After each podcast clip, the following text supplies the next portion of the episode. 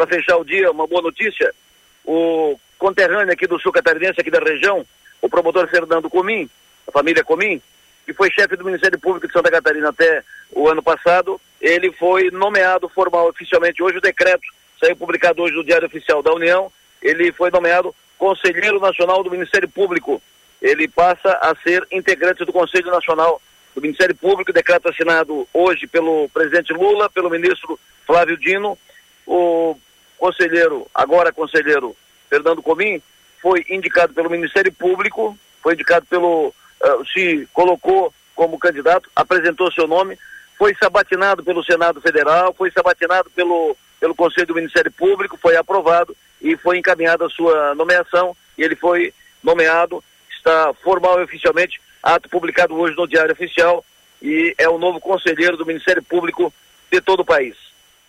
Ricardo Ximenes deverá ser confirmado amanhã como candidato à presidência da Coopera, Cooperativa de Forquilinha. Martelo deve ser batido numa reunião amanhã em Criciúma, uma reunião entre os prefeitos de Criciúma, Forquilinha e Nova Veneza, mais o deputado Júlio Garcia e outros líderes políticos que estão participando dessa articulação já faz alguns meses. O martelo deve ser batido amanhã e aí depois disso o anúncio oficial da candidatura do Ricardo Ximenes à presidência da Coopera. O governador Jorginho Melo, não formal ainda, não oficialmente, não oficializou isso, mas o governador Jorginho Melo já está conversando nas internas, uh, em privado, com os seus auxiliares, secretários, uh, dizendo que é melhor, já está sinalizando isso, que o ideal é que aqueles que pretendem disputar a eleição do ano que vem, para prefeito, para vice-prefeito, ou eventualmente para vereador, mas especialmente para prefeito vice, que aqueles que fazem parte do governo, eh, especialmente do primeiro escalão, da equipe principal de governo, que pretendam disputar a eleição do ano que vem, que deixem o governo em janeiro, para que o governador possa recompor a sua equipe já no início do ano, já para tocar o ano com a equipe nova, não, não ter que fazer isso lá para março. Essa conversa começou a ser feita. O governador já conversou com alguns e aos poucos vai conversando e um vai conversando com o outro. Provavelmente essa tese, essa proposta, essa ideia vai se consolidar. E a tendência é que os secretários que vão disputar a eleição do ano que vem deixem o governo em janeiro. Dois secretários do Sul estão nessa condição. Ricardo Guide, deputado federal, secretário de Meio Ambiente, que está mapeado para ser candidato a prefeito de Criciúma, e o Stener Sorato Júnior, deputado Stener Sorato, chefe da Casa Civil, que está mapeado para ser candidato a prefeito de Tubarão. Para fechar,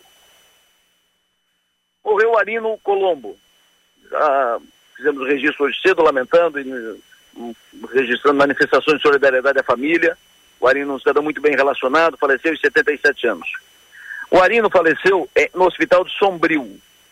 A família tomou os procedimentos, uh, encaminhou os procedimentos para trazer o corpo e fazer o sepultamento em Criciúma, que é a sua terra. A família tem capela ali no Rio Maina. Perfeito. Uh, ninguém tem especialização sobre isso. Ninguém, é, é ninguém é, é, tem doutorado nisso.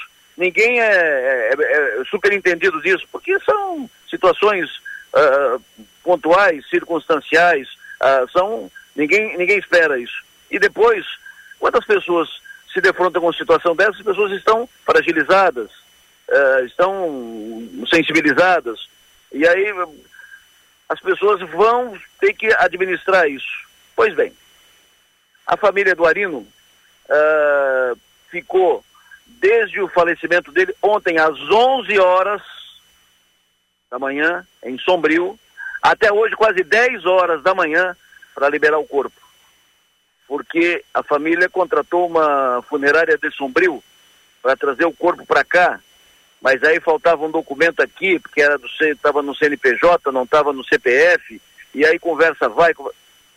quase um dia inteiro para liberar o corpo. Cá entre nós aqui, quase um dia inteiro. E a família esperando para fazer o velório, para se despedir. Gente, não pode isso. Eu não vou entrar no mérito aqui de, da documentação disso ou daquilo, não, não vou entrar no mérito porque uh, daqui a pouco vão, vão, me dizer que a central está formada, sim, está formada, legalmente, sim, está formada legalmente. Há um regulamento, sim, há um regulamento perfeito, mas vem cá, sensibilidade. É quase um dia inteiro para tratar da burocracia, um papel para cá, um papel para lá, um papel para cá, um papel para lá, não, agora tem que ir nesse aqui. Faz. Não, agora faltou aquilo ali. Não, volta. Não, mas esse aqui é pelo CNPJ, está no CPF, tem que ser pelo CNPJ. E vai, e vem, e a família. A família não. A, os filhos não conseguiram nem chorar. Cara, um dia o pai, o pai morreu e eles ficaram atrás de, de, de, de documento e papel e burocracia. Sensibilidade, gente. Olha, eu não vou entrar no mérito se a central funerária foi boa ideia, se não foi. A ideia, evidentemente, que, que organizaram, que fizeram e criaram, foi para organizar, para fazer melhor. Agora, assim não pode ser. Assim não pode ser. Isso não pode acontecer. Não tem cristão, não tem cidadão que vai ficar satisfeito com isso. Não, não, não tem. E não pode ser criada uma, uma alternativa, um serviço, uh, uma, uma operação do serviço público, isso é, isso é serviço público, que faça a pessoa sofrer tudo isso. E que deixe as pessoas. O, qualquer, qualquer operação do serviço público tem que ser para atender e para atender bem as pessoas, para prestar um bom serviço, para deixar as pessoas confortáveis, entregar bem o serviço. Isso não é um, um bom exemplo.